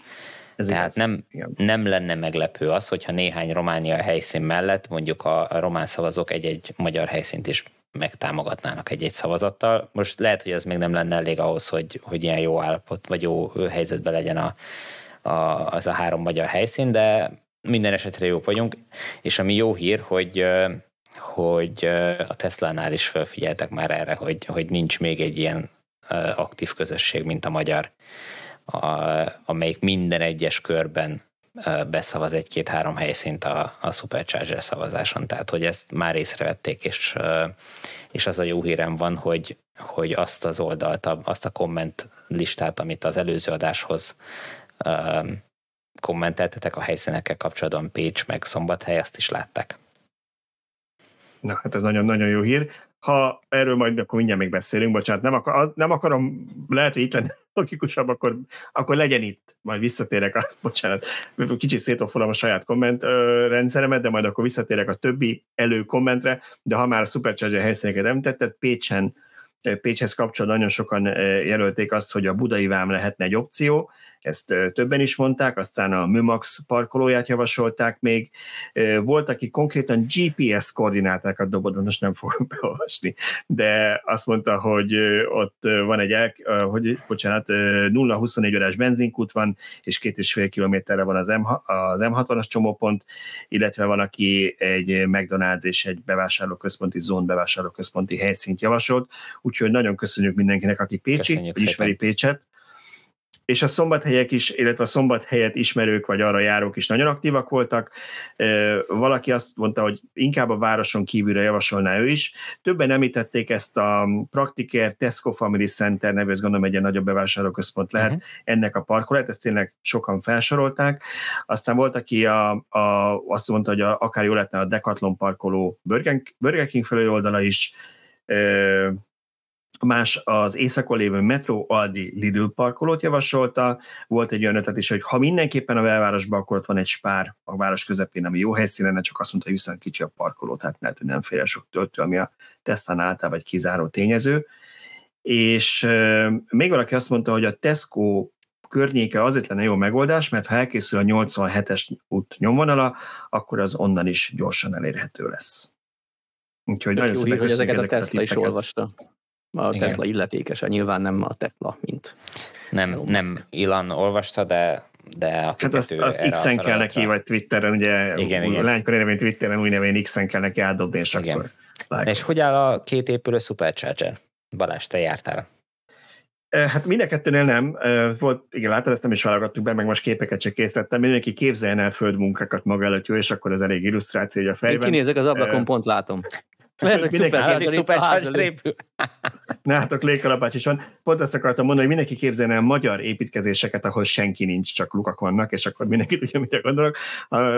Egy nagyon kedves olvasónk, hallgatónk, aki egyébként külföldön dolgozik, de már többször írt nekem hát most vagy Twitteren, vagy Facebookon, már meg nem mondom, küldött nekünk képeket Székesfehérvárról, meg Tibor, te is kaptál, és akkor úgy döntöttem, és először is köszönjük, hogy küldték, elnézést, hogy nem az ő képeket használtam, de úgy döntöttem, hogy ég a pofám, hogy itt lakok Székesfehérvártól 10 percre, és nincsenek saját képeim a Superchargerről, úgyhogy kimentem oda, lefotóztam én is, és elég jól áll, 12 állásos Supercharger lesz Székesfehérváron a parkolónak a végében. Aki ismeri, azt tudja a Tolosan parkolónál, hogy ott vannak a mobility töltők is, tehát a, a, adnak a folytatása gyakorlatilag az a 12 állás, és hát igazából fel van turva, be van csövezve, be van kábelezve, nem tudom, hogy mi a következő lépés. Gyanítom, hogy egy másik alválkozó veszi most át, és akkor jön a betonozás, meg a, utána a gépek telepítése. Hát szerintem a, a, a, hamarabb, mond. a power cabineteknek a, a, a, az alapozása, vagy az alaptestjeit kell szerintem még beemelni a, a képek Igen. alapján. Utána a földmunkákat, tehát visszatemetik, ahol még kell a, a, a csövezéseknek a földmunkáját, és utána már csak rá kell szerelni az, a, az oszlopokat, meg a, a szekrényt. Tehát az már tényleg néhány nap alatt megy. Igen, de az szokott lenni a kérdés, hogy van-e ott a környéken elég teljesítmény, vagy arra még majd várni kell lehet, hogy hónapokat, de azért azt szoktuk mondani, hogy általában itt az osán helyszíneknél az a jó, hogy ott bőven szokott lenni, tehát valószínűleg valószínűleg nem kell erre majd sokat várni. Illetve a Teslánál azt figyeltük meg az eddigi helyszíneknél, hogy ők akkor hozzák ide az oszlopokat meg a szekrényt, amikor már kanyarban az áram, tehát hogy amikor ö, már nem kell hónapokat várni arra, hogy ez, ez uh-huh. működjön, de hivatalosan én úgy tudom, hogy ez úgy, úgy van tervezve, hogy idei átadás, hogy aztán idén az szeptember vagy november, azt nem tudom, de én gyanítom, hogy ez inkább szeptember lesz. Na, tök jó lenne, ha a Keszthelyi villanyautós találkozóra menet már tölthetnék Székesfehérvár. Hát vagy, vagy majd akkor én lecserélem a hármast egy, egy ingyen Supercharger-es X-re, Tudok és akkor elmegyek Ugye, ezt akartam mondani. Ezért dobtam be az X-et egyébként. És akkor, majd, és akkor majd én is elmegyek, nem itthon fogok kényelmesen tölteni, hanem elmegyek oda, és 45 percig fogok ott ülni az autóban, vagy végig fogom a csatlakozót, mint azt a marketing fotókon látni szoktuk, és úgy fog tölteni ide ingyen, ingyen. Jó, ez csak viccel. Természetesen nem fogok eljárni a tölteni, ha ingyen de se kényelmesen nekem itthon tölteni. Az számodra se derült ki, hogy ott V3-as vagy V4-es oszlopok lesznek? Nem, próbáltam, először nagyon megörültem annak, hogy hát itt álltam a kábelek keresztmetszét, le tudom fotózni, meg tudom nézni, hogy a, a, a prezentáció mi volt, rájöttem, hogy hát nem, mert ez ami a power cabineteket, tehát ezt a szekrényeket köti össze a oszloppal azokat a kábeleket láttam. Igazából amiből meg tudtam volna mondani, hogy ez már a régi V3-as kábel, vagy az új V4-es kábele, az magán az oszlopon lévő kábel, tehát nyilván oszlop még nem volt ott, úgyhogy így a lelkesedésebb alá Ha az oszlop ott lett volna, akkor én is meg tudtam volna már mondani. Akkor nem is kell a kábelt elvágni. Akkor nem is kell a Én ott vágnám el a kábelt, amit csak felhúznád a ponyvát oszlopról, mit csinálsz? Jó, igen. Szóval ne, nem fogjuk elvágni, ne, ne így ezt nem fogjuk elvágni a kábeleket, de egyszerűbb, ők is jobban járnak. Tudod, olyan szép kis supercharger van itt, nem szeretnénk, ha van baja lenne. Jobban járnának, hogyha megmondanák nekünk, hogy V4-esek lesznek azok a töltők, amiket nem fogok használni, mert nekem aztán annyira közel van otthonhoz, hogy ha ha csak nem az utolsó két, vagy nem tudom, nem két, de mondjuk utolsó tíz kilométeremre kell valami töltöttség, akkor nem hiszem, hogy hazafelé meg fogok állni tölteni ott, de mindenki másnak tök jó helyszín egyébként, persze. Oké, okay, szóval Supercharger szavazás kapcsán ugye említettük, hogy volt, aki nehezmészte, hogy Nyíregyházát nem emlegetjük, most emlegettük. Valaki így általánosabban azt, hogy ezt megtudjátok, volt ez a kérdésünk a hallgatók felé, hogy igazából mi jobb a belvárosi helyszín, ami az ott lakóknak jó, vagy a külvárosi helyszín, ami az átutazóknak. És valaki ezt nagyon frappánsan úgy fogalmazta meg, hogy persze mindenkinek maga felé hajlik a kezed, de mindenki abba gondoljon bele, hogyha mondjuk elutazna vagy átutazóban lenne, egy idegen város, városban lenne, akkor szeretne mindenképpen bemenni a belvárosba tölteni, vagy pedig örülne neki, hogyha a város mellett elhaladva viszonylag kis kitérővel tudna tölteni. Például szeretné ő mondjuk bemenni Budapest központjába, amikor Szombathelyről Debrecenbe tart, vagy mondjuk egy külföldi városban van, akkor szeretné egy ismertnek külföldi városnak a belvárosába bóklászni csak azért, hogy töltsön, vagy jobb lenne az autópálya elkerülő mellett tölteni. Hát ez egy költői kérdés, valószínűleg mindenki utóbbit választaná. Supercharger helyszínek kapcsán valaki kért ahhoz segítséget, hogy Baja városához jelöljünk be Supercharger-t. Ugye ezt mindenki tudja, hogy aki már regisztrált, az nem csak szavazni tud, hanem tud jelölni is helyszíneket, sőt, azt hiszem talán ebben még limit sincs, én legalábbis nem találkoztam vele, hogy hány helyszínt jelölhetsz meg. Baja nem egy rossz helyszín, hogy egyébként, tehát hajrá, az semmibe nem kerül, mindenki nyugodtan jelölgesse a baját, és akkor lehet, hogy legközelebb bekerül szavazásra. Ha meg többen úgy gondolják, hogy ez jó helyszín, akkor akár még meg is lehet szavazni. Abszolút, én támogatom. Igen. És volt, igen, még egy általános komment volt, ez igazából, hogy a töltéshez valaki azt hitte, hogy komoly hátráltatásnak érzi a villanyautók eltérés előtt, hogy az ország keleti felében nagyon szűken van az, hogy tehát nagyon kevés, bocsánat, próbálok fogalmazni, nagyon kevés helyszínen van 100 kW feletti töltés, még az 50 sem gyakori. Az M5-ösnél a a, sőt, mások azt tapasztalta, hogy, de az már nem volt egy másik komment, csak összecsúszott, nem keverem össze. Szóval lényeg az, hogy Kelet-Magyarországon nincs elég töltő, pláne nagy teljesítmény, úgyhogy legyen. Ez, ezt kérte a hallgató. Ez sajnos igaz. A jó hír az, hogy tényleg a CEF 2-es Európai Uniós támogatású programban Kelet-Magyarországon is fognak épülni ilyen töltők, tehát viszonylag jól el lesz látva. Megint csak a gond egyébként az a, a M6-os autópálya Pécs felé, ami, ami abból a programból is kiesik, mint ahogy általában minden másból is, mert nem európai főközlekedési útvonalnak számít az M6-os. Emiatt nem jár rá támogatás, és, és nem is igazán van olyan szolgáltató, meg olyan helyszín az autópálya mentén, ahova könnyen lehetne telepíteni ilyen töltőket. És nem is elég nagy forgalmú, tehát senki nem fogja magát törni, hogy oda mindenképpen telepítsen. Így van, üzletileg se érzik sokan ö, megtérülőnek. Előbb-utóbb valaki be fog szállni. Remélhetően. Az a hát nagyon a durva, az a nagyon durva, hogy a Teslát kivéve senki nem telepít nagy teljesítményű töltőket jelenleg Magyarországon, és azt szoktuk mondani, hogy ja, Nyugat-Európa felé már könnyű villanyautózni, de itthon azért még rá kell szánni az időt a töltésre is, vagy a tervezésre. És ugye a múlt héten olvasói beszámoló alapján bulgár, román, szerb töltőhálózatokról beszéltünk, ahol sokkal jobb már a töltőállatottság, mint Magyarországon. Én meg most, hogy a héten voltam a hét elején Szlovákiában, ott is lesokkolt az, hogy ahol emlékszem, hogy két éve 50-es töltőnél töltöttem, most oda mentem, és jé, itt egy 150-es töltő. Meg a másik, hogy nekem még nagyon régen, 2018-ban még nem is voltam a Vahu szerzője, csak ilyen olvasói levélként megjelent egy írásom arról, hogy még 24-es liffel mentünk Poprád és Miskolc között, és azon keseregtem, hogy legalább egy AC töltő lenne Rozsnyón, ami úgy nagyjából féltáv. Na most jelentem jelenleg, kettő darab 150 kW-os töltő van Rozsnyón, aminek nem néztem utána, hogy mekkora kisváros, de egy kisváros.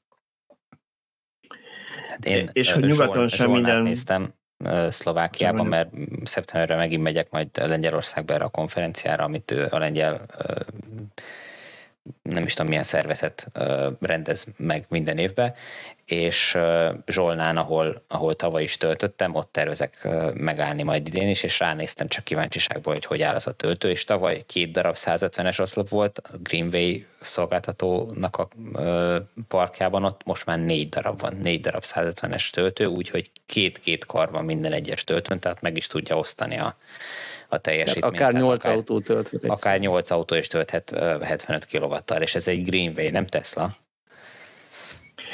É, azt akartam mondani, hogy ahhoz, ha már említetted ezt a bulgáriai sztorit, amiről múlt héten beszéltünk, valaki ennek kapcsán azt mondta, hogy azért, hogy Nyugat-Európában sem minden fejnékig tejfel, Spanyolországban, Malagában bérelt egy Fiat 500 et és azt mondta, hogy iszonyat szívás volt tölteni, de nem azért, mert az autóval lett volna valami gond, hanem a kettő darab DC töltéshez három órát telefonált a töltőszolgáltató ügyfélszolgálatával, pedig itt lassan két év villanyautózik, tehát egy gyakorlott versenyzőről van szó, de nem sikerült külföldiként elindítani a normálisan a töltéseket. Ez nagy szívás, Na, ez biztos. Igen, a Tesla ebben szívás. nagyon erős, erről beszéltünk igen. a múltkor is, hogy ott nincs ilyen. Igen. Egyébként, hogy negatívat is mondjak, nem feltétlen ez a cél, de hogy, hogy meglepve tapasztaltam azt, hogy, hogy ezen az útvonalon Vúzsig se a Tesla nem bővített, illetve a Tesla talán egy, egy állomás nyitott, de, de az is kiesik az útból, amiatt is kerülni kell, se az Ionity. Tehát ezen az útvonalon csak a, a, a Greenway-re, meg a, a, a lengyel szolgáltatókra számíthatok. Oké. Okay. Következő kommentünk azt mondja, hogy remélem semmi nem szakadt itt meg nálam, pillanatra villant a képernyő elnézést a pillanatnyi zavarért az erőben. Um, igen, igen, igen, igen. Következő kommentelőnk azt írta, hogy Ja igen, bocsánat, ez már más téma, nem a, nem a töltések. Ugye beszéltünk arról, hogy külföldi rendszámmal érvényesen Magyarországon ez, a, ez az, az ingyenes parkoláshottól van erre lehetőség, és akkor azt írta, hogy, hogy tavaly Pécsre, idén pedig Vácra sikerült román zöld rendszámmal regisztrálnia, tehát valóban ez tud működni, és működik is. Tehát úgy tűnik, hogy ezt, ezt bizonyos önkormányzatok lazábban kezelik, és nem, nem ragaszkodnak feltétlen ehhez a, ami nagyon helyes.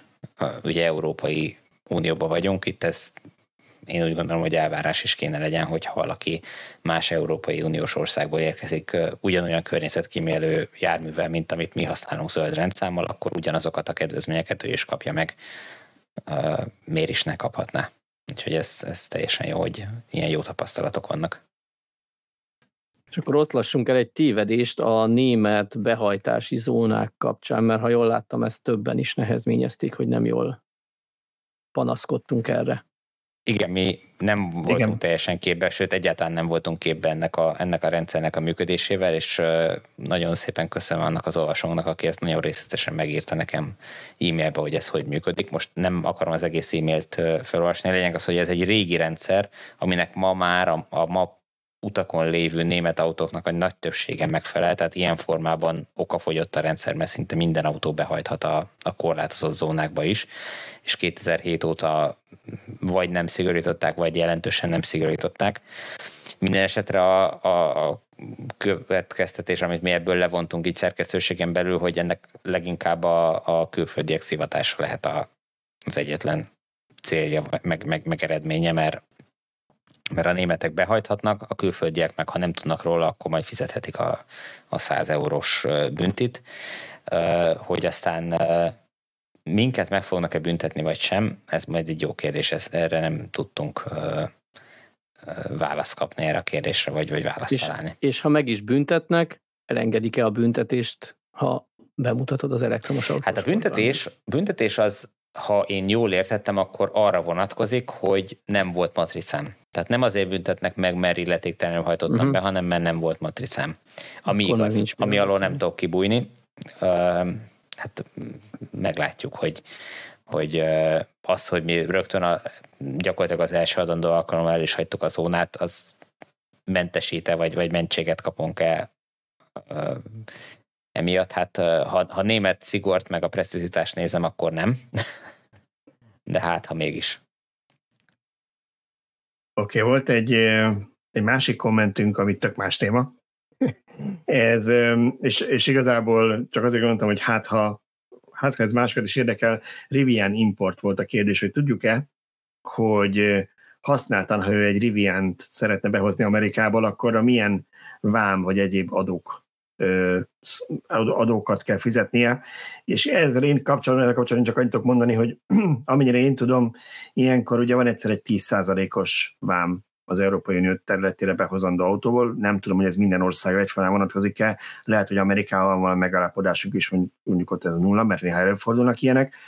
De hát ha van ilyen, akkor bocsánat, azt... valószínű nem, mert hogyha lenne, akkor nem hozták volna szétszerelve Amerikából a modelleseket annak idején. Ez igaz, ez igaz. Tehát egyrészt van egy 10%-os vám, másrészt nyilván a 27%-os áfát valószínűleg meg kell fizetnie Magyarországon, és általában azt olyan szemetül csinálják, hogy hogy ez ugye az autóára plusz a szállítási költség, erre kell 10%-os vámot fizetni, és akkor erre kell még az egészre tovább 27%-os áfát fizetni, de ha valakinek ennél jobb információi vannak egy amerikai autó importra, használt importra, akkor az írja meg a kommentekbe, és akkor tudunk segíteni az olvasónak. Én azt mondom reklám nélkül, hogy van több olyan cég is, amelyik amerikai autóknak az importjára ö, van fölkészülve, szakosodva, érdemes őket megbízni ezzel a feladattal, nem teljesen laikusként belevágni ebbe. Én legalábbis így csinálnám, hogyha Amerikába hoznék autót. Oké, okay.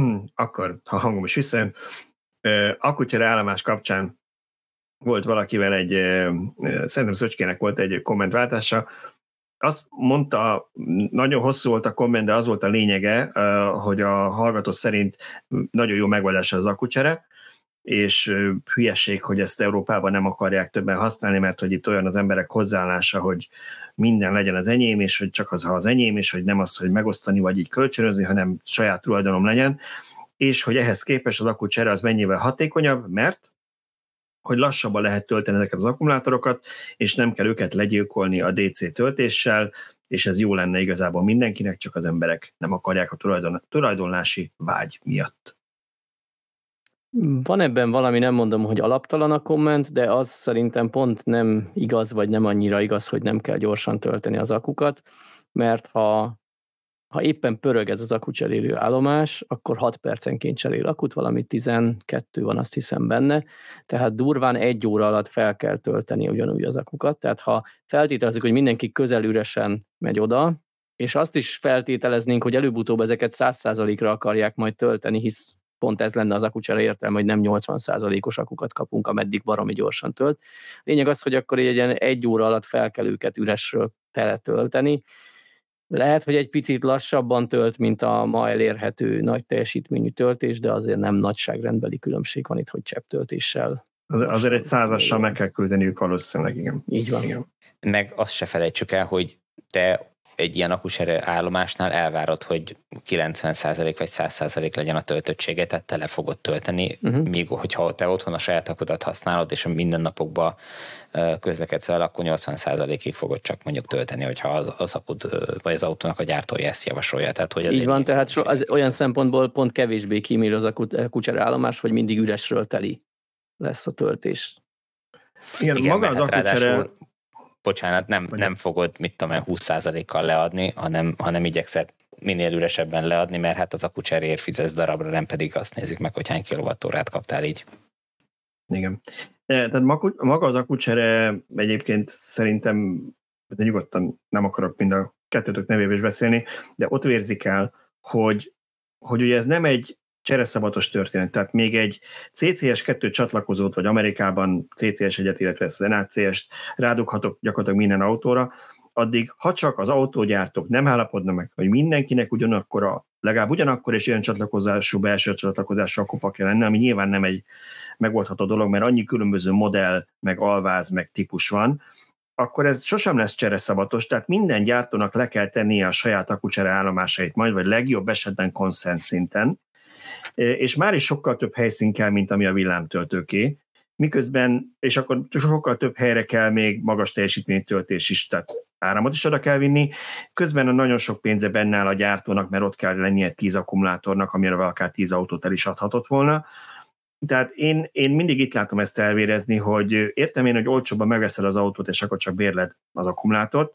Hozzáteszem, egyébként a NIO-k nem annyira olcsók, mert ugye nyilván NIO kapcsán jön ez elő, tehát a NIO Németországban akkumulátor nélkül kerül annyiba, mint a Tesla akkumulátorral, tehát még csak ez sincs, hogy mondjuk de akkor 20%-kal olcsóbb az autó.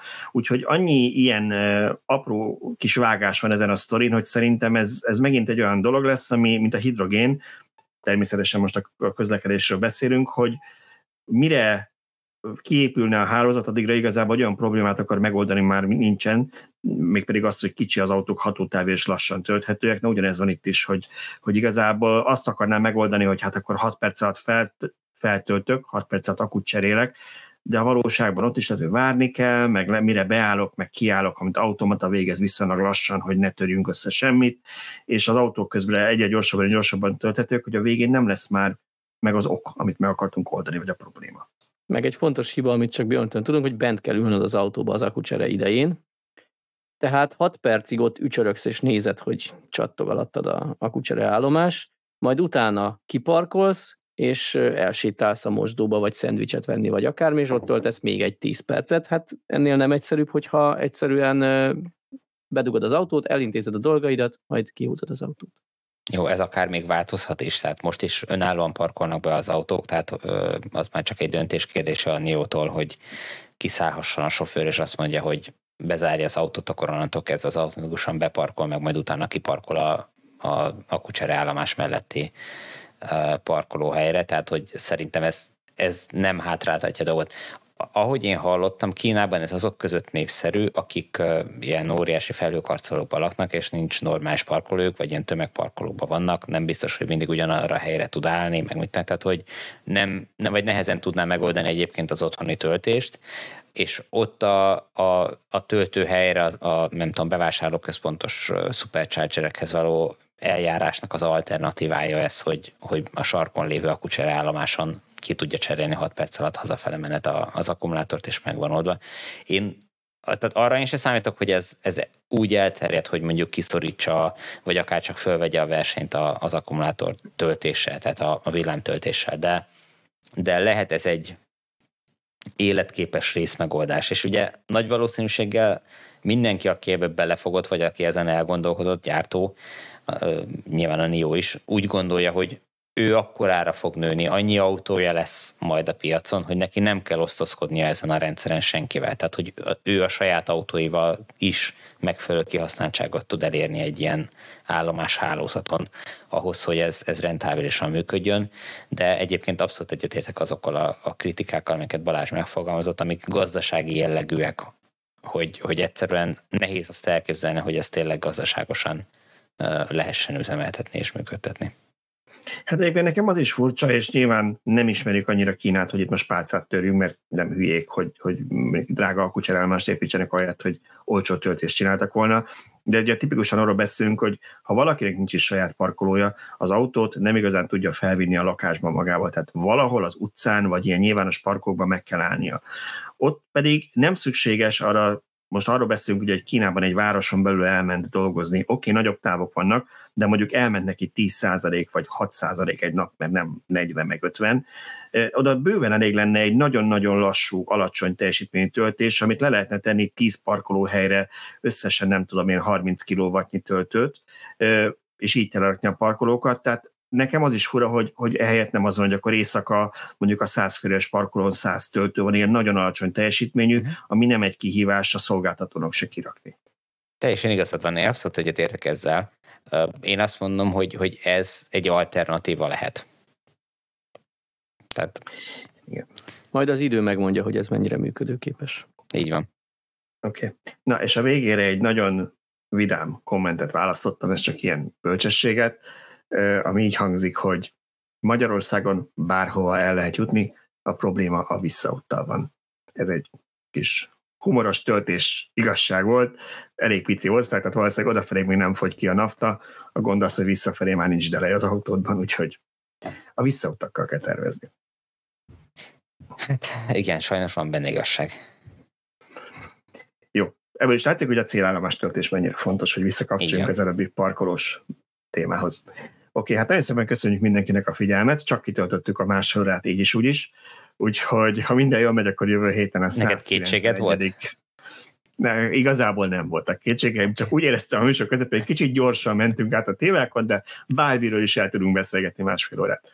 Szóval nagyon szépen köszönjük a figyelmet, jövő héten találkozunk mindenkivel újra a 191. villanyórában, úgyhogy addig legyetek szívesek akkor feliratkozni, bejelölni a kis harangikonokat a Youtube-on, és kommentelni. Köszönjük. És szavazatok a Superchargerekre.